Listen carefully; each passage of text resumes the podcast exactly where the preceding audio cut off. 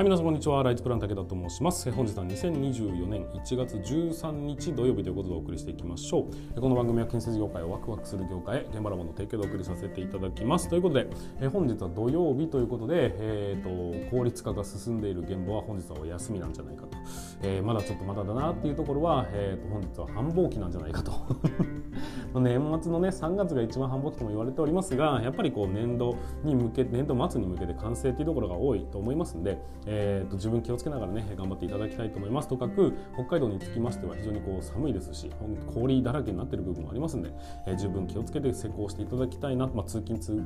勤退勤？退勤？えー、帰宅も 十分気をつけていただきたいなっていうふうに思っております。で、えーと、今日はですねいろいろこうこれからの発信活動についてちょっとねいろいろ考えてて、まあ、今日何の発信しようかなっていうので迷った結果今現在何時って夕方の4時半なんですよね ちょっと遅れてしまって申し訳ありませんまあ一応配信はさせていただくんですがうんなかなかねこうこっから先は、えーと効率化というところに焦点を当ててどんどんとね進めていきたいなというふうに思っているんですがどういうふうな順番で配信していくのが一番いいのかなって今まだ考えてる最中で、まあ、とりあえずね今のところパッと目についたところを配信してるという形になるんですが、うん、ちゃんと順序立ててねしっかりと皆さんに届けられるようなその効率化の配信をしていきたいと思いますし DX の初期だとかあとは生産性を向上するための作戦だとかそういうものを、まあ、どうやったら、えー、と皆さんにねすっと頭に入りやすく伝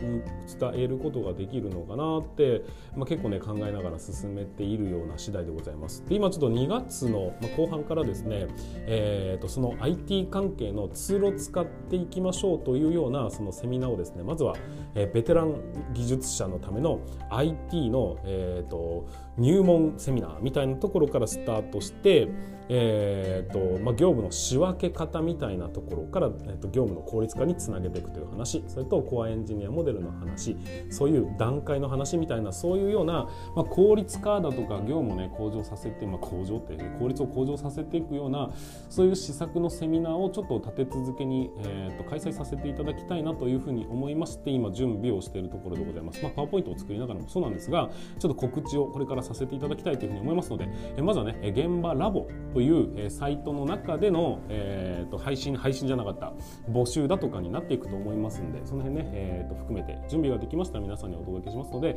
えー、ぜひ、え、ご興味のある方もしくはその方の、えーと、所属している会社さんの中でもあなたへ受けた方がいいんじゃないですかとかっていうような形の思いつく人がいるんであればぜひね参加していただきたいなっていうふうに思っております。はいということで本日もスタートしていきますが皆さん準備の方はよろしいでしょうか。それでは今日も立ち入り禁止の向こう側へ行ってみましょう。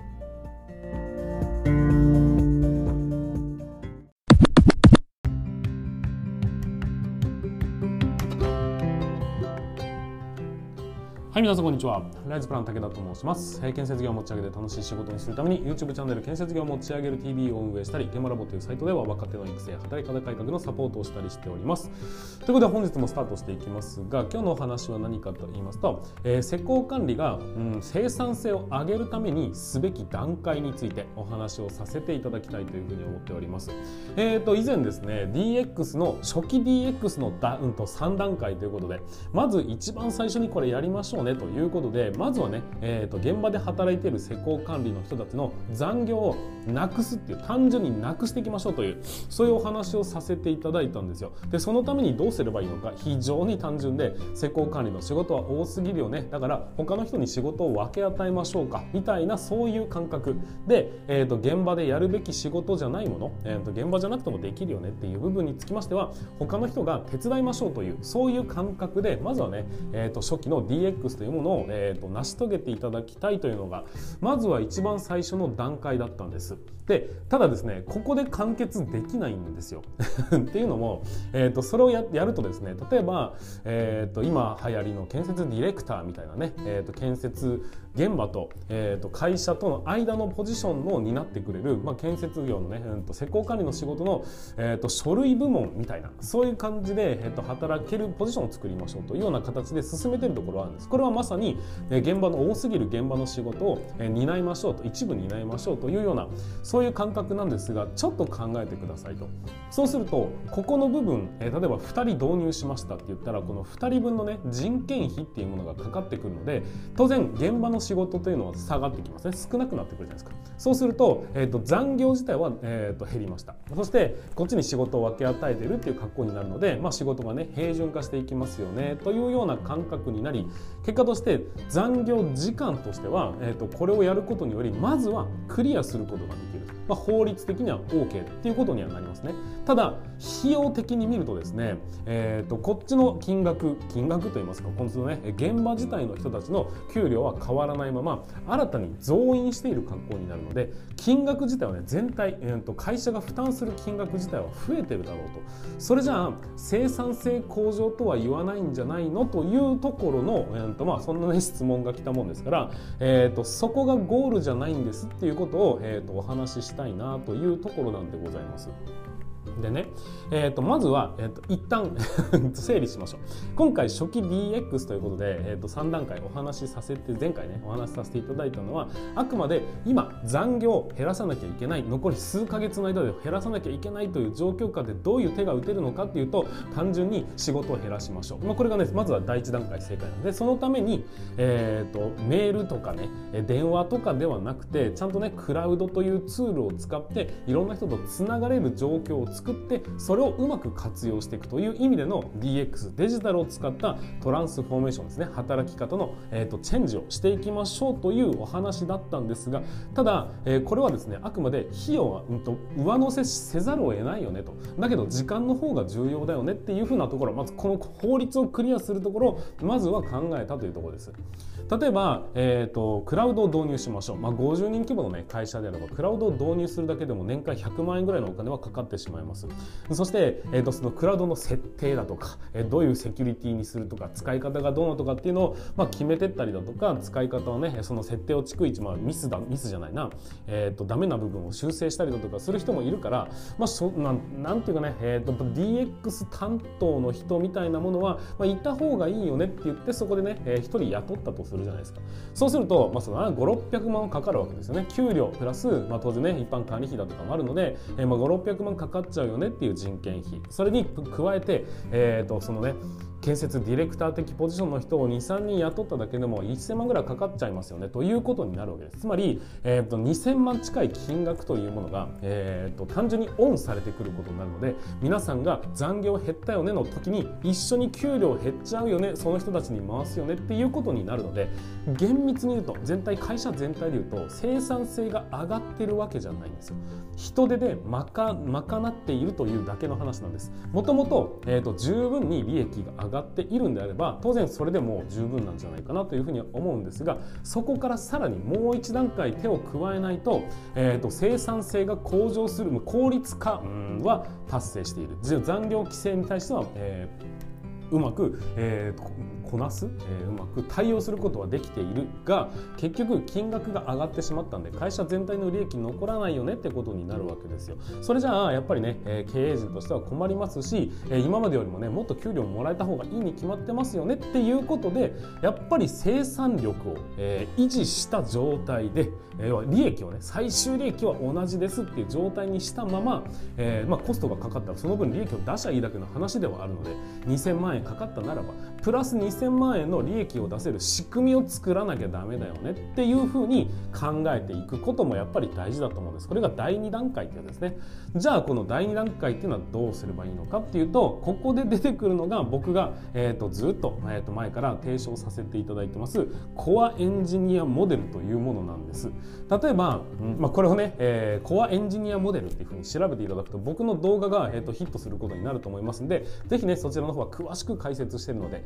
えー、とその説明を聞いてみていただければ理解できると思うんですけども、まあ、単純な話ですね。仮にね10人の技術者がいたとしましょう。その10人の技術者で4人のね大きな現場。そして3人で回してる現場が2つ。っていうような形で3現場を、え10人の技術者が回してたとしましょうか、まあ、ベテランの人が、まあ、所長がいてね。で中堅がいてそして係員が1人なのか2人なのかっていう感じの、まあ、一般的なうん3億2億から5億ぐらいの現場って感じ、まあ、雰囲気的にはね。そのぐらいの現場をやってると仮定しましょうか、まあ、そうした時にえーと、この3現場だけをさらにね建設ディレクターを入れることによって回し始めると当然そっち側の費用がかかるので利益がぐっと抑えられてしまうことになりますよね。もっともっと利益を上げる方法はないかってなると単純な話もう一本現場を、えーと、受注できる体制を取るっていうのがまあ上等手段ではありますよね。とはいえ人が足りないという状況下の中でそれは無理だよねって考えているそこを打開する策として僕が提案しているのがコアエンジニアモデルというものです。基本的な人数は変わらないんですが3現場だったところを4現場、えー、と回すことができますよねというような仕組みを、えー、と本気で考えてみたというモデルになります。もう少しだけ突っ込んでいきましょう。えと10人の人数のうち4人3人3人の、えー、と仕事を回していたとしましょうか。そういう3つの現場を運営していたとしましょう。そこから3人2人2人っていう現場を、えー、に、まあ、1人ずつ、えーと盗んでいてですねそこのうち、えーと、2人で、えーと、動く現場を1個足すっていう。これで4現場を動かしましょうなんです。もともとまずはね、えーと前提としてうん建設ディレクターというような人間が、えーと、いろんなね事務業務っていうのを圧縮してくれましたよね。これでだいぶ楽になったはずなんです。そのそこに加えて、えーと、3人のところ2人でなんとか頑張ってくれっていうと、まあ、なんとかならなくもないかな。でも結構きついぞ結局残業になっちゃうぞっていうところをじゃあどうするのかっていうとその10人の中でもいわゆる中核にあたる中堅のね一番馬力があってバリバリ仕事ができるっていう人を現場から抜いてしまい中核を担うポジションとして真ん中に置いちゃうんです。現場が仮に4つあるんだとしたらその真ん中にコアのエンジニアとして、えーと、人間を配置します。この人は何をやるのかっていうとこちらの現場の図面チェック図面を書いたりだとかすることをします。こちらの現場の、えーと、大きなね段取りをしていきます。ここの現場の図面チェックだとかを担います。ここの現場の、えーと、となんていうのかな大きな段取りだとかを担っていきますみたいな形で、えー、各現場のですねもともとデスクワークまあ事務所の中で完結していた仕事と言われる部分を基本的にはこのコアの部分で、えーと、大きな技術というのは自分でがっさり、えーと、抱えてしまうような形でこなしていきます。そうすると、えー、各現場ではですね大きなうんと事務業務というものがなくなっていくんです。まあ、それで信頼のおける人間が、えーと、図面を描いたりだとか図面をチェックしたりだとかしてくれているわけでやっぱり大枠の部分ってなとなくなっていくのでなんか1人減ってもうまくいくような気がしません？そういうような形でまずは現場の人間を1人減らすんだが実力の一番ある人間を真ん中に据えてどちらかというとですねこのコアになっている人間の力を一つの現場だけじゃもったいないと。じゃなくて4つの現場で発揮してもらおうじゃないかと。いうような形にするのがコアエンジニアってものなんです。いやいやちょっと待ってくれと。そうなると各部署でね1人減ってんだから仕事増えちゃうだろう。コアになってる人に4現場もやったらすごい大変だろうって思うかもしれませんが僕がですね実際にそういうような稼働の仕方をしてみてこれはいけるなっていうふうに、まあ、まずは肌感覚で感じた部分だからこそ言えるものなんですっていうのが1点、まあ、ただね僕の、えーと、肌感覚なのでリアリティがないと思ったら例えばですが移動する時間がなくなったよねっていうことも考えてみてほしいんです、えー、例えば現場からやじゃあ家から現場に行くっていう。で現場から例えば違う現場に行くみたいなことをやってみたりだとか現場事務所から現場に行くみたいな往復だとか、えー、職人さんに呼ばれるだとか現場から会社に行くだとかそういうような移動時間って1日にどのぐらいありますかね？それ1ヶ月にかけたらどのぐらいありますかね？1年間の1つの後期で見たらどのぐらいの時間ありますかねっていうのって結構あるんですよ。それを会社に行って基本的に4つの現場を常に、えーとまあえー、ネット上でね監視しながらもしくは連絡を取りながら、えー、基本的に動かない状態で作業ができるっていうだけで